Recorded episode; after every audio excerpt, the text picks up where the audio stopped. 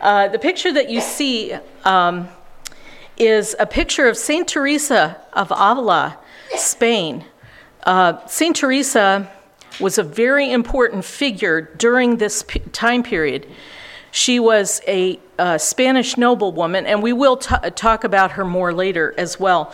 A Spanish noblewoman who entered a convent, believed that she had a call of God uh, to follow him and to serve him, and she was one of the famous Spanish mystics of this period.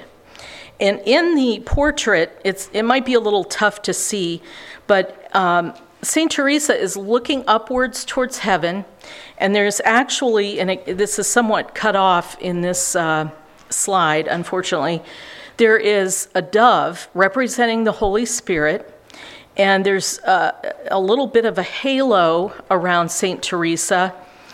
And again, that is to represent her being filled with the Holy Spirit. And you can see on the table in front of her is uh, a book presumably the Bible, a crucifix, and a human skull. And I was sharing, uh, before we got started, I was sharing with some of the folks here.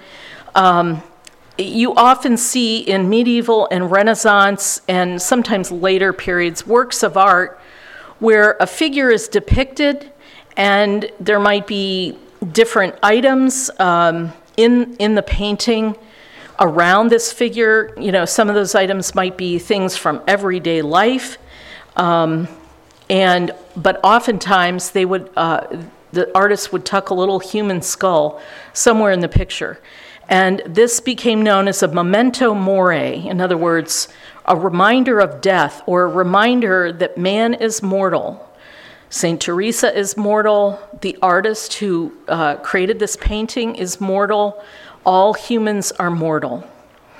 Uh, so uh, we'll talk more about St. Teresa a little later, but I thought that was a that was a picture that encompasses a lot of what um, she was concerned with. She was mainly concerned with communicating with the Holy Spirit, following Christ as closely as she could.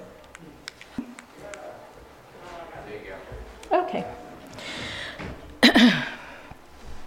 So the Counter Reformation and Latin Contra Reformatio, also called the Catholic Reformation or the Catholic Revival, was the period of Catholic resurgence that was initiated in response to the Protestant Reformation.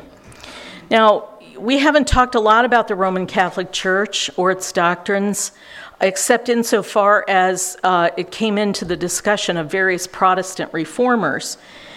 But certainly, with uh, Martin Luther, having started Lutheranism, other reformers throughout Europe, uh, having instituted various um, protests and attempts to reform church practice, beliefs, and so forth, um, the Catholic Church came to a point where they felt they needed to uh, reform Catholicism and as we'll see, this reform essentially became simply a doubling down on Orthodox Roman Catholic theology and practice, um, and an attempt to essentially refute Protestantism as best they could. Uh, so the, Reform- the Catholic Reformation began with the Council of Trent, 1545 to 1563. Uh, so this council was in session for a long time, and it largely ended with the conclusion of the European Wars of Religion in 1648.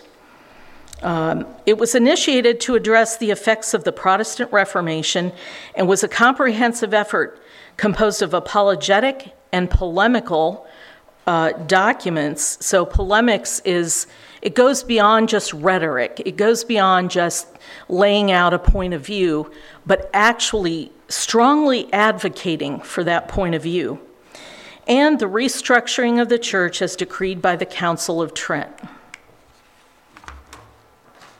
Important restructuring efforts included imperial diets of the Holy Roman Empire. If you remember when we were talking about Luther, Luther was hauled before the diet that was meeting in the German city of Worms. before the Holy Roman Empire Emperor Charles V and uh, you know Cardinal Cajetan and other high church officials.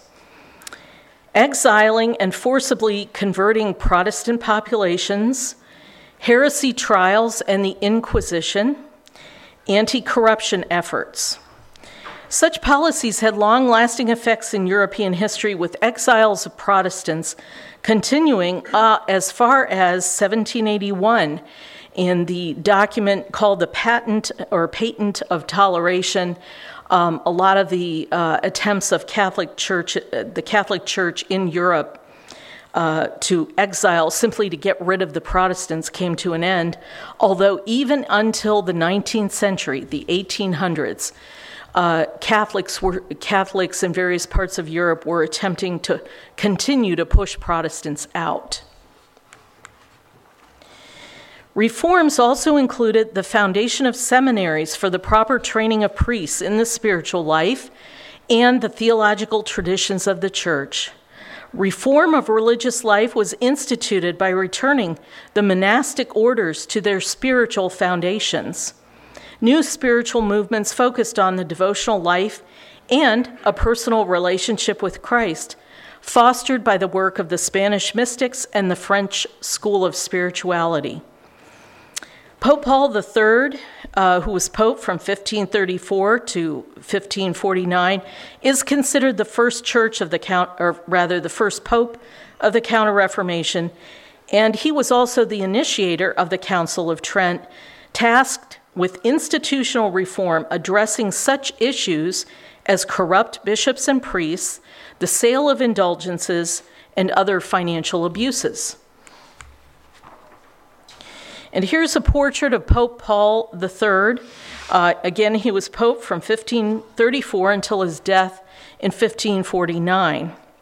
Now, in addition to calling the Council of Trent, he promoted wars in Germany against Protestants.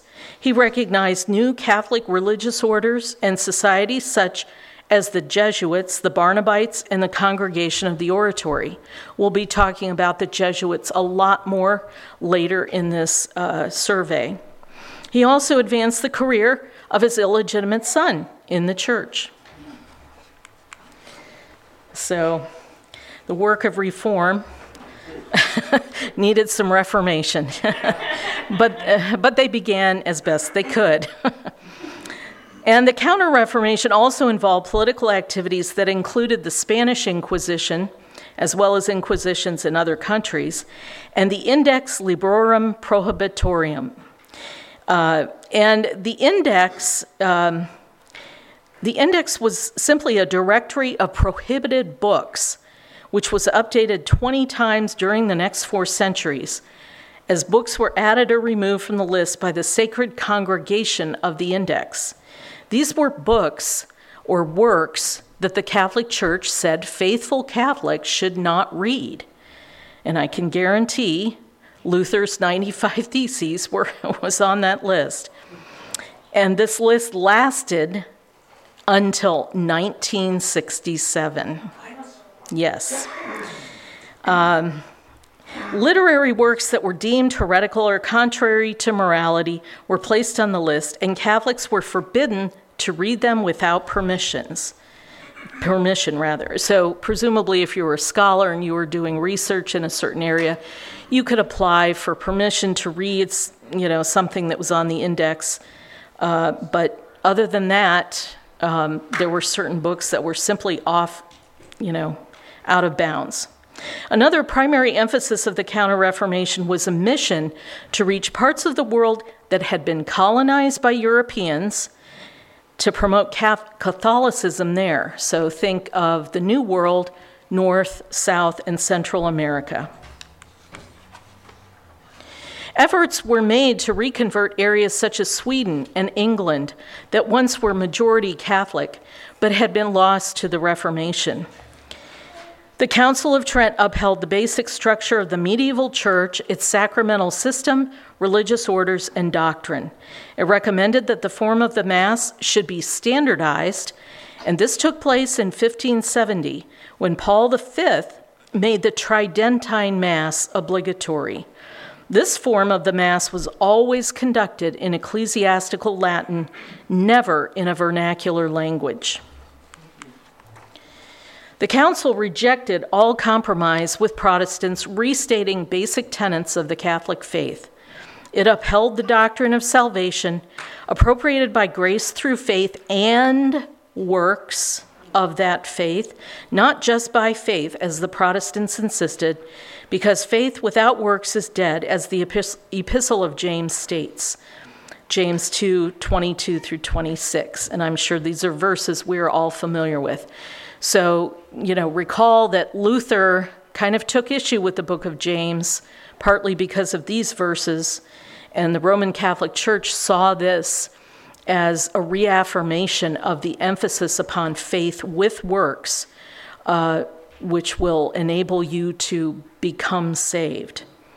Transubstantiation, according to which the consecrated bread and wine are held to have been transformed really and substantially into the body, blood, soul, and divinity of Christ in the Mass, were also reaffirmed as were the traditional seven sacraments of the Catholic Church. So remember, Protestants have two and Catholics have seven. Other practices, such as pilgrimages, the veneration of saints and relics, the use of venerable uh, images and statuary, and the veneration of the Virgin Mary, were strongly reaffirmed as spiritually commendable practices. These practices were often opposed by Protestant reformers. Again, remember, in many parts of Europe, there, were, there was the Protestant iconoclasts who went into churches, smashed stained glass windows that depicted saints or religious figures or people from the Bible, destroyed statues, wrecked paintings, did all they could to destroy these images which they believed the Catholics were worshiping, that it was idolatry. But, but in the Council of Trent, the church, uh, again, doubled down on the use of these images as part of worship for faithful Catholics. The Canon of Trent, which re examined the scriptures, officially accepted the Vulgate listing of the Old Testament Bible.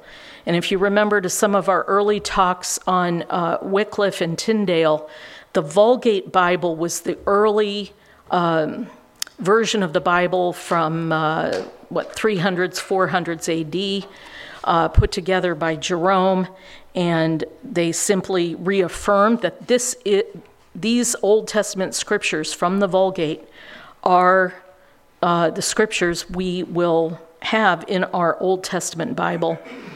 And they also looked at the what are called the deuterocanonical works. Protestants often call these the Apocrypha. These are other spiritual writings that Protestants do not view as on par with the Bible. In other words, they're not divinely inspired works that we can read to, um, you know, to hear God. They're not part of God's word for a Protestant, but for the Catholics, the church simply confirmed that these texts are on a par with the 39 books found in the Masoretic text, which comprised the Catholic Old Testament. So they simply, you know, it, and what you begin to see in this is that pretty much everything the Protestants affirmed, the Catholic Church denied, and things that Protestants denied, the Catholic Church simply confirmed. Now, um, we've mentioned pilgrimages. These were very important uh, for people in medieval and um, even up to Renaissance times to make a pilgrimage, uh, to go on a trip from wherever you lived to a holy site where holy relics of saints were uh, set up within the church. This was extremely important for devout Catholics. Now, this map um, I think you can see it fairly well. Um, everything is in German on this map. It just happens, uh, I found a really good map on a German website. And um, what this depicts is different traditional routes from different parts of Europe that pilgrims would take to go to, and in this particular case, the end goal, and we talked about St. James last time, the end goal was to get to Santiago de Compostela in Galicia, Spain. And that's the very northeasternmost part of Spain. And there is um, a famous cathedral there where supposedly relics of St. James uh, are in the church. And this was a very popular destination for uh, Roman Catholics making pilgrimage to, um, to this church in Spain. And um, throughout Spain and Portugal, many people traveled to northeastern, uh, or rather, sorry, northwestern Spain to this church. And today, people are still doing it. And in fact, it's um, the pilgrimage to this destination, the Way of St. James, um, is, uh, I mean, you could go out on the internet and you could book a trip and you could set up a pilgrimage and you could start from whatever city you wanted to start from and if you go along this along these various routes you will find hostels and inns run by people whose sole job is simply to take care of the pilgrim, pilgrims who are on their way to uh, the Church of St. James. And um, it's very popular to this day, and many uh, Catholics still make this pilgrimage.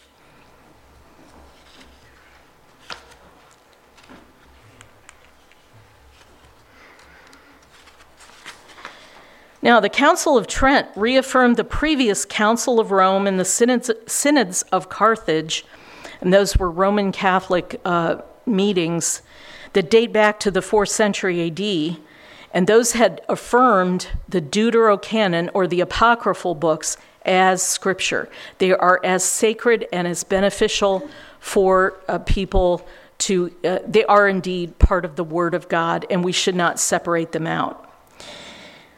The Council of Trent also commissioned the Roman Catechism, which served as authoritative church teaching until the 1992 Catechism of the Catholic Church. So, this Roman catechism was uh, the basic, again, a series of question, questions and answers like Protestant catechisms, but essentially laying out the doctrines of uh, Roman Catholic teaching. Now, to counter a famous Protestant confession, the Augsburg Confession, the church developed the Confutatio Augustana in 1530.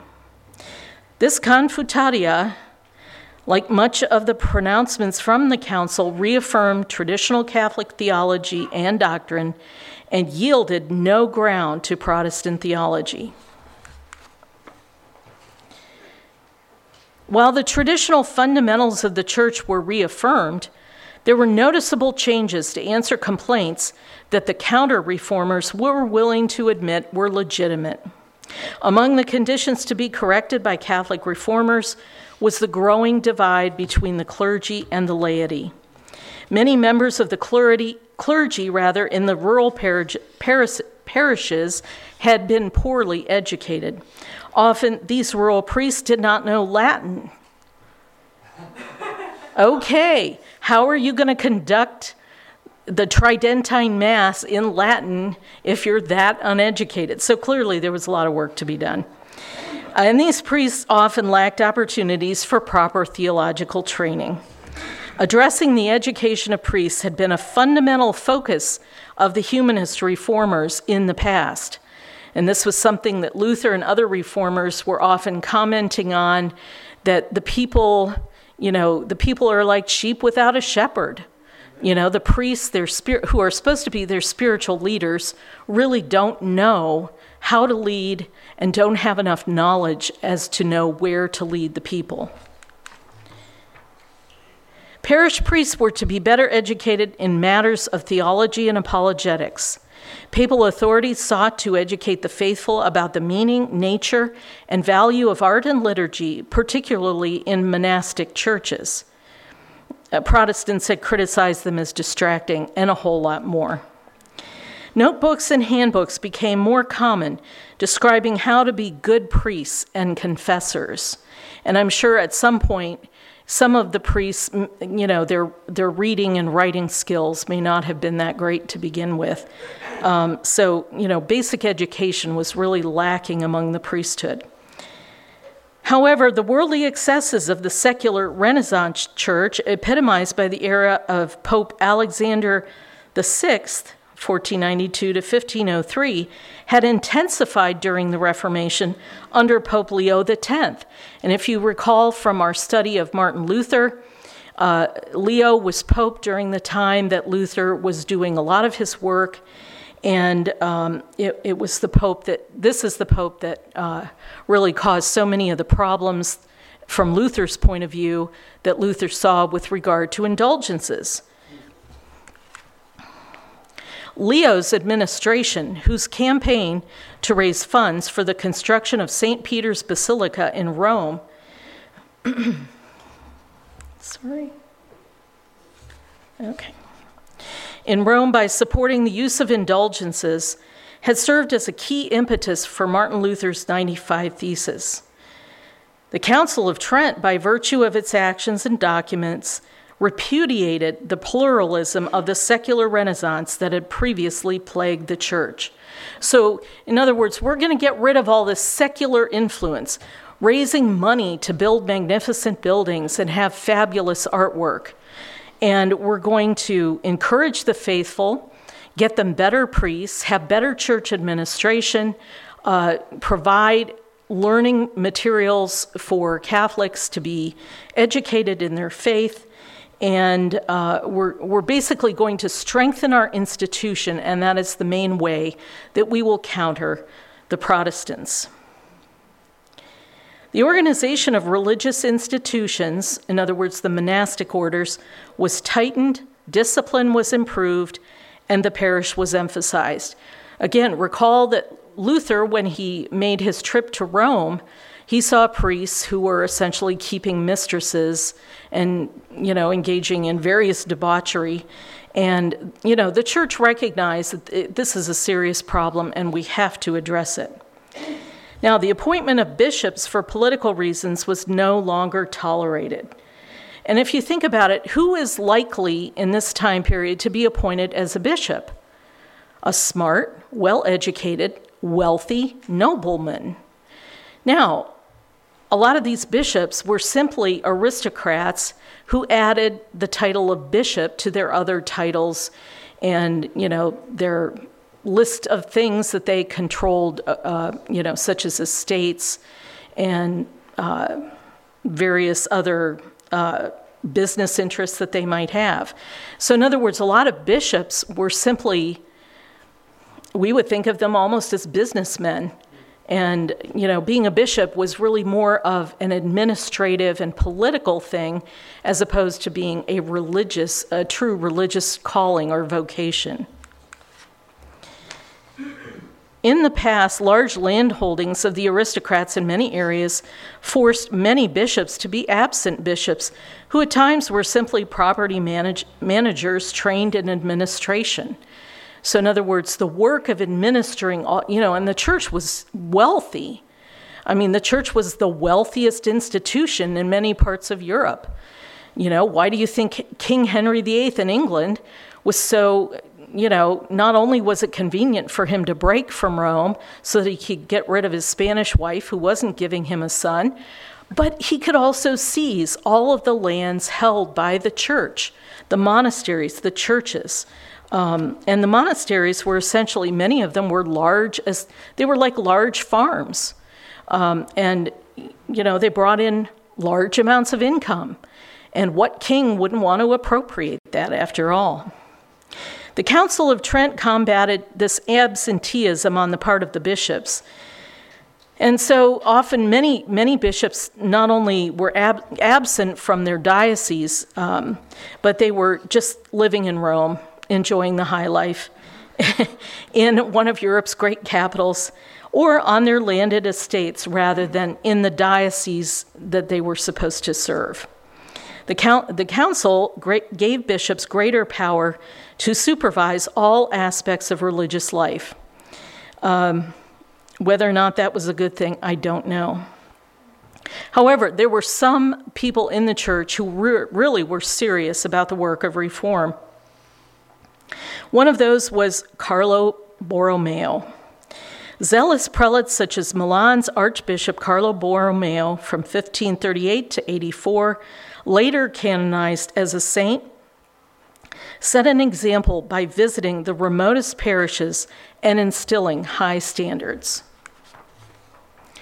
And here's a portrait of Carlo Borromeo.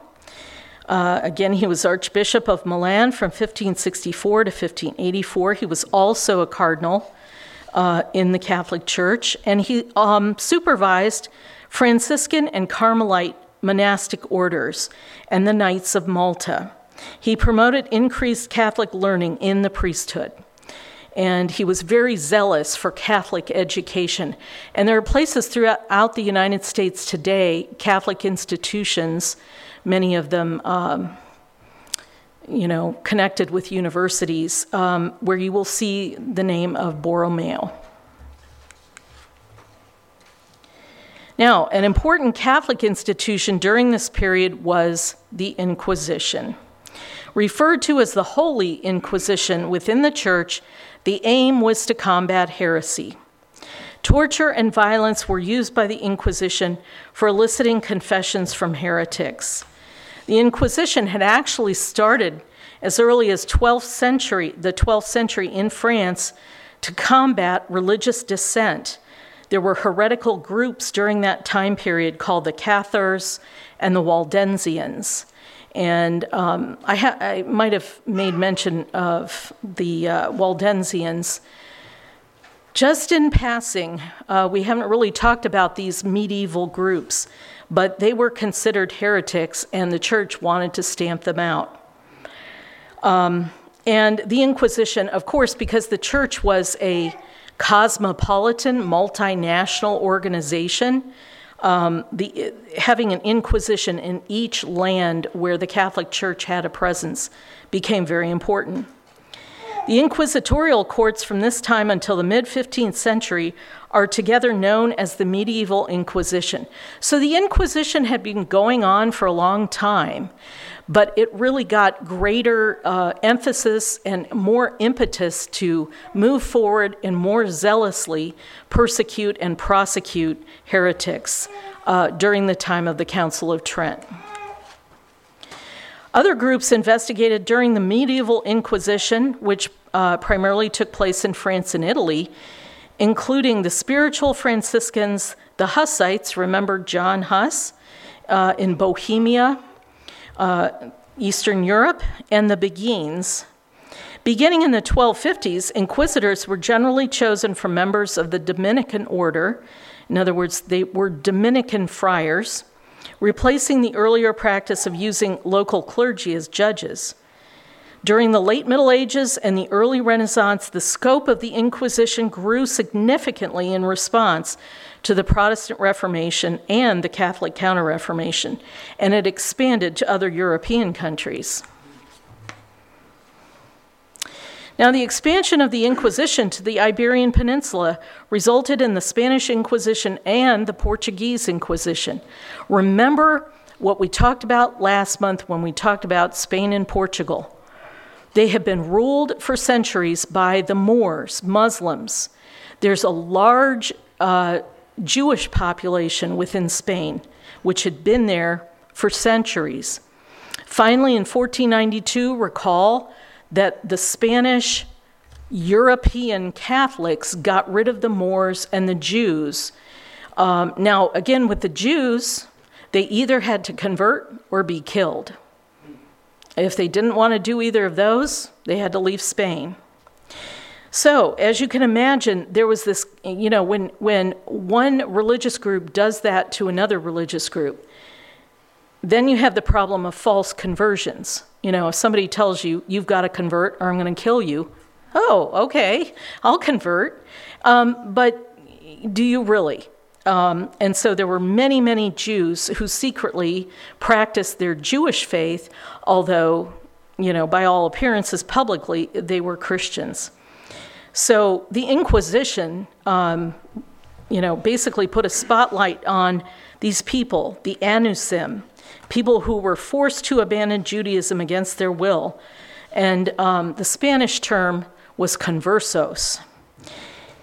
And they also focused on Muslim converts to Catholicism. So if, if either of these groups who had, you know, theoretically converted exhibited signs of reverting back to their old religions, the Inquisition would take care of that. During this time, Spain and Portugal operated inquisitional courts not only in Europe, but also throughout their empires in Africa, Asia, and the Americas. Again, this is the age of exploration.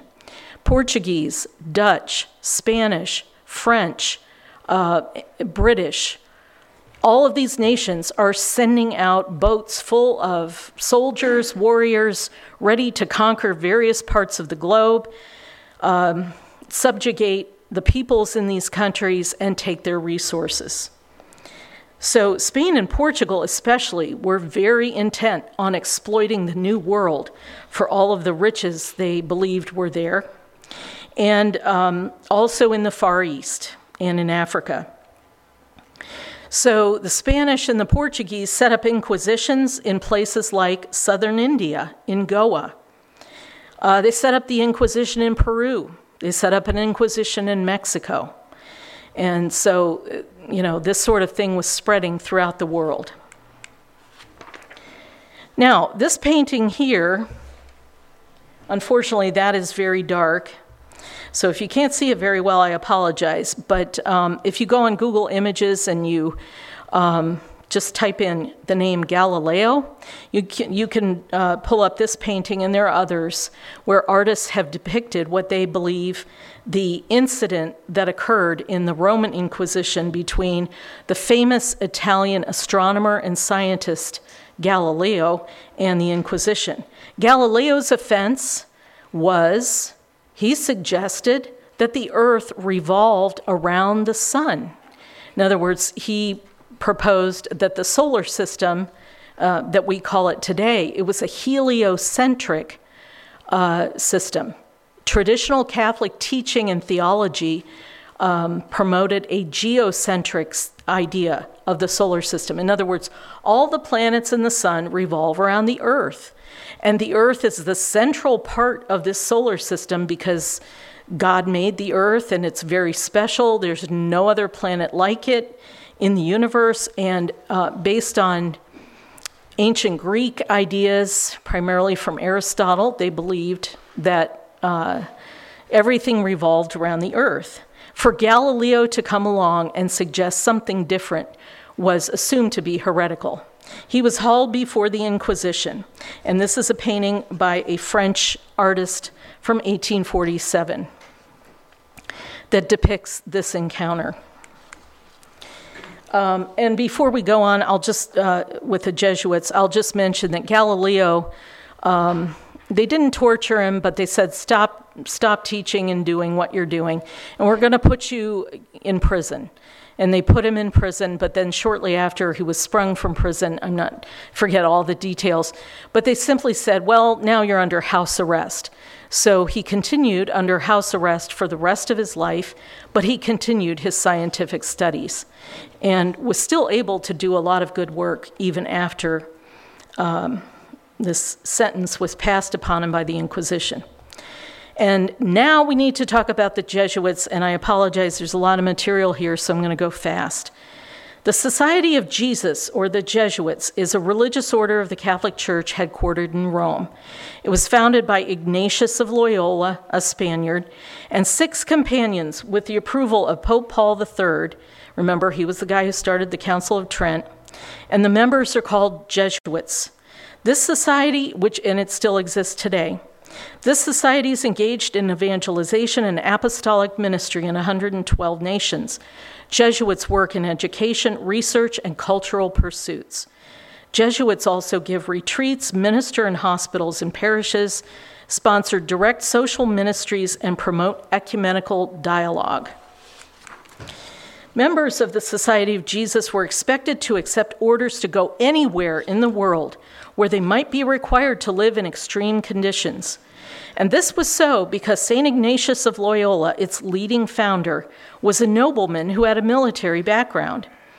The opening lines of the founding document declared that the society was founded for whoever desires to serve as a soldier of God, to strive especially for the defense and propagation of the faith and for the progress of souls in Christian life and doctrine. And here's a portrait of Ignatius. He was a Navarrese nobleman from the Pyrenees area of northern Spain. And he founded the society after discerning his spiritual vocation while recovering from a wound sustained in the Battle of Pamplona. He had been involved in helping fight battles against the Moors to free Spain, as it was thought by the Catholics. Um, he composed the spiritual exercises to help others follow the teachings of Jesus Christ. In 1534, Ignatius and six other young men, including Francis Xavier and Peter Faber, gathered and professed vows of poverty, chastity, and a special vow of obedience to the Pope. Ignatius's plan of the order's organization was approved by Pope Paul III in 1540 by a bull containing the formula of the institute. Religious orders that were established in the medieval era were named after particular men. For example, St. Francis of Assisi, the founder of the Franciscan monastic order. Ignatius of Loyola and his followers appropriated the name of Jesus for their new order, provoking resentment by other orders who considered it presumptuous. Initially, like the military orders, the Jesuits wanted to go to the Holy Land to fight for the faith. You know, so we've gotten rid of the Muslims in Spain. Now let's go back to the Holy Land and fight another crusade. But the Italian Wars of 1535 through 38 were in progress between Charles V, the Holy Roman Emperor, the Pope, the city of Venice and the Ottoman Empire, Muslim, and this rendered any journey to Jerusalem impossible. This whole part of the world was uh, Eastern Europe and the Mediterranean area, uh, era, area and um, the Middle East were essentially in a state of war. So the Jesuits devoted themselves to preaching and charitable work in Italy. In the papal bull or proclamation titled To the Government of the Church Militant, and if, if you take nothing away from, from what we're talking about today than this, remember the Jesuits. They have been extremely influential in many parts of the world, and they really put forth this idea of the church militant.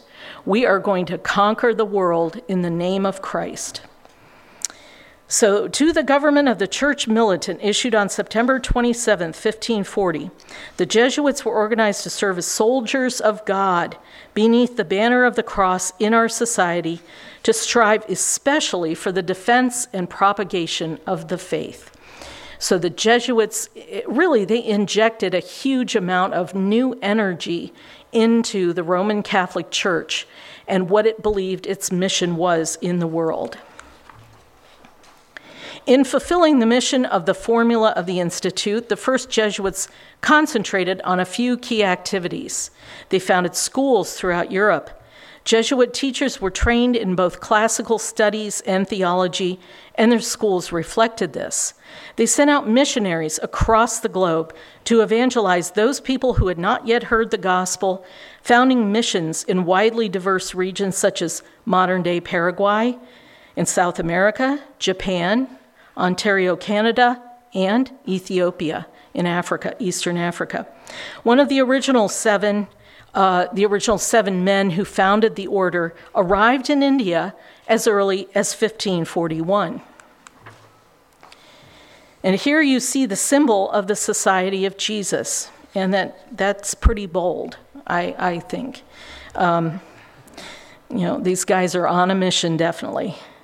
Finally, though not initially formed for the purpose, they aimed to stop Protestantism from spreading and to preserve communion with Rome and the successor of St. Peter, the Pope.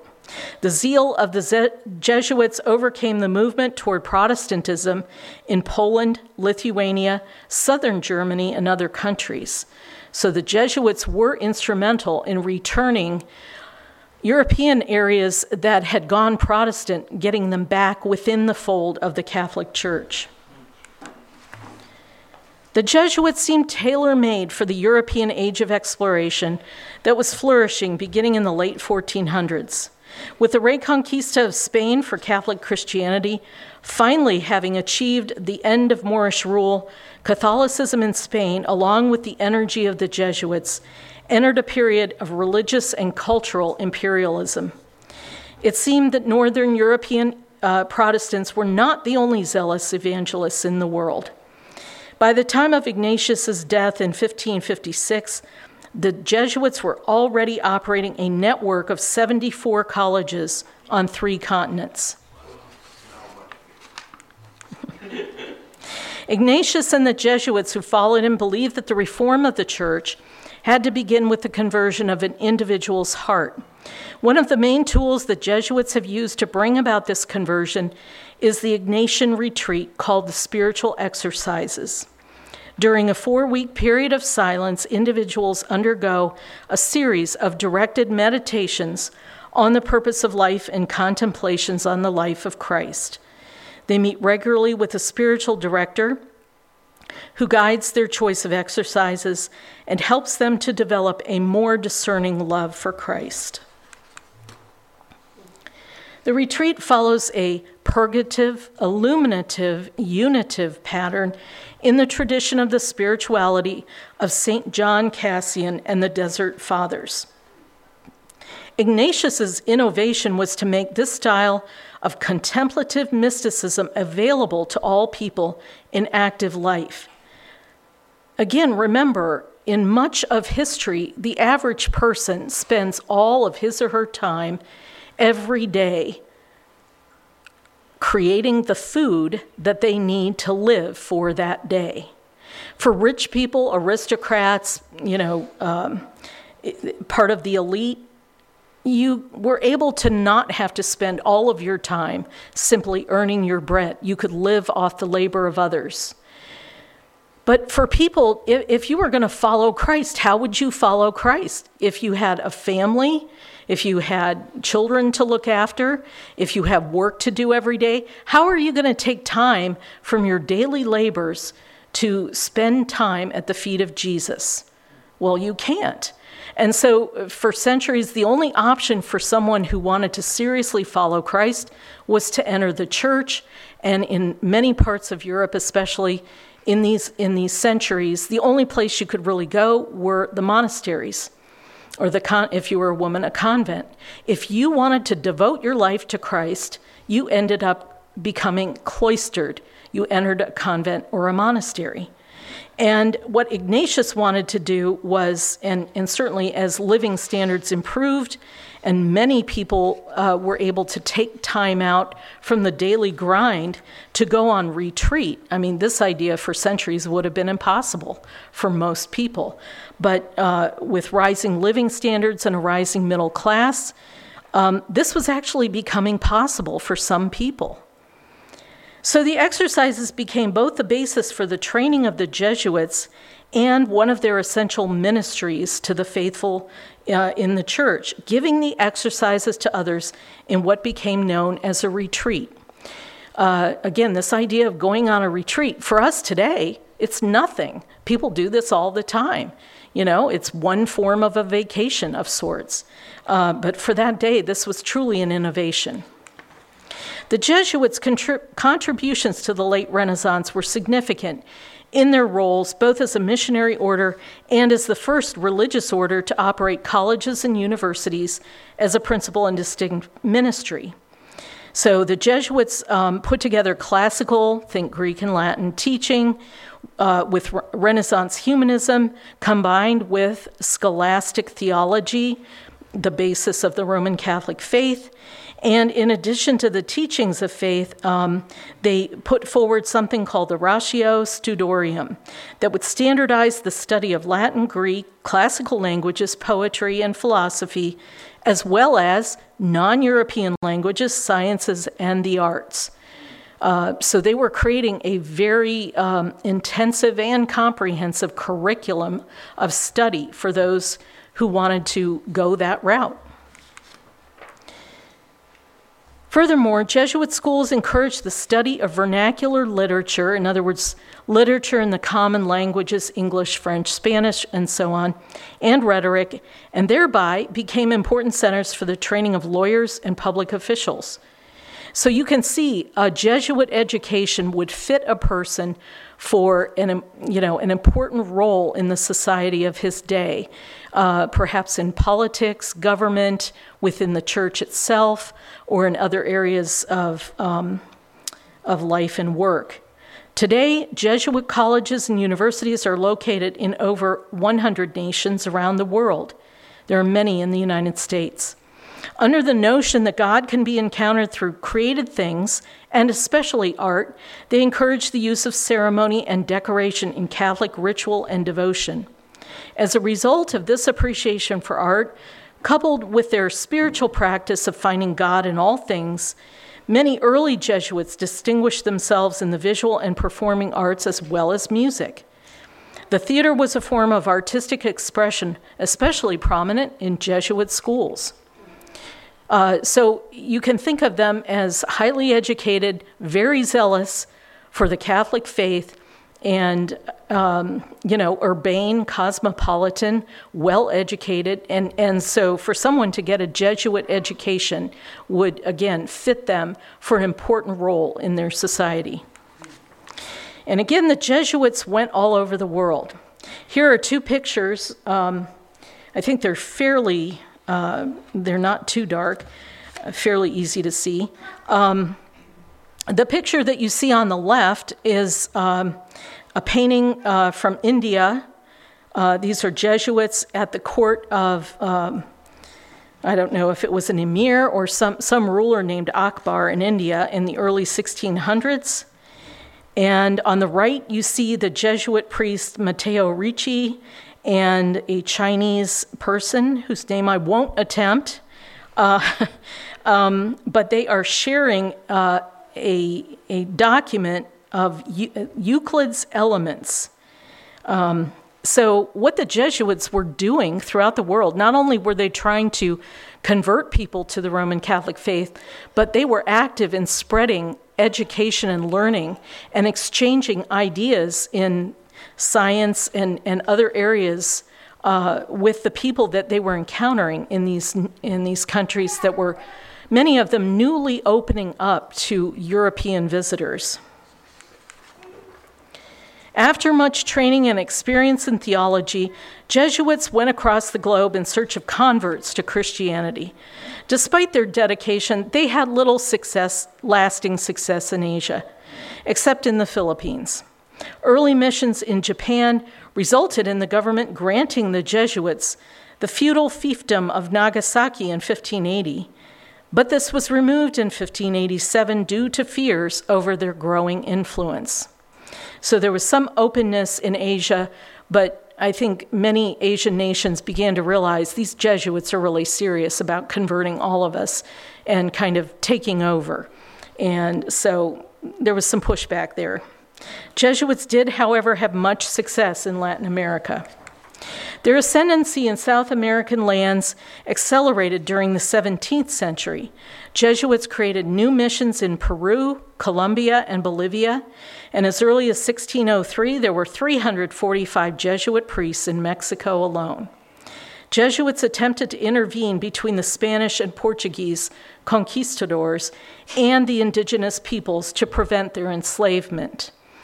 So the Jesuits were active, you know, wherever the conquistadors went, they wanted to subjugate and enslave all the people they encountered, take the gold, the silver, and all the rest of the valuable resources from South and Central and parts of North America, and simply make slaves of the natives. Um, and if they'd had their way, all of South and Central America and good parts of North America would have simply been big plantations filled with slaves laboring away. Um, the Jesuits attempted to stop this as best they could. Um, and they, they and, and that's a whole story in and of itself.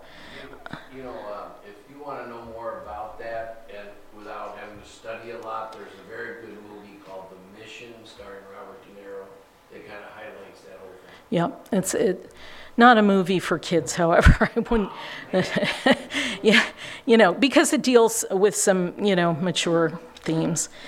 Francis Xavier, one of the original companions of Loyola, arrived in Goa in Portuguese India in 1541 to consider evangelical service in the Indies. The Jesuits first entered, sorry, the Jesuits first entered China through the Portuguese settlement on Macau, where they settled on Green Island and founded St. Paul's College. The Jesuit China missions of the 16th and 17th centuries introduced Western science and astronomy, then undergoing its own revolution to China. The scientific revolution that they brought coincided with a time when scientific innovation had declined in China. Um, but what was really important is that the Jesuits were actively translating Chinese works into European languages and European texts into Chinese. So, again, this exchange of ideas between two cultures that had been separated, you know, pretty much from the beginning. Okay, I'm going to touch very briefly and quickly on the Spanish mystics because you need to be aware of them.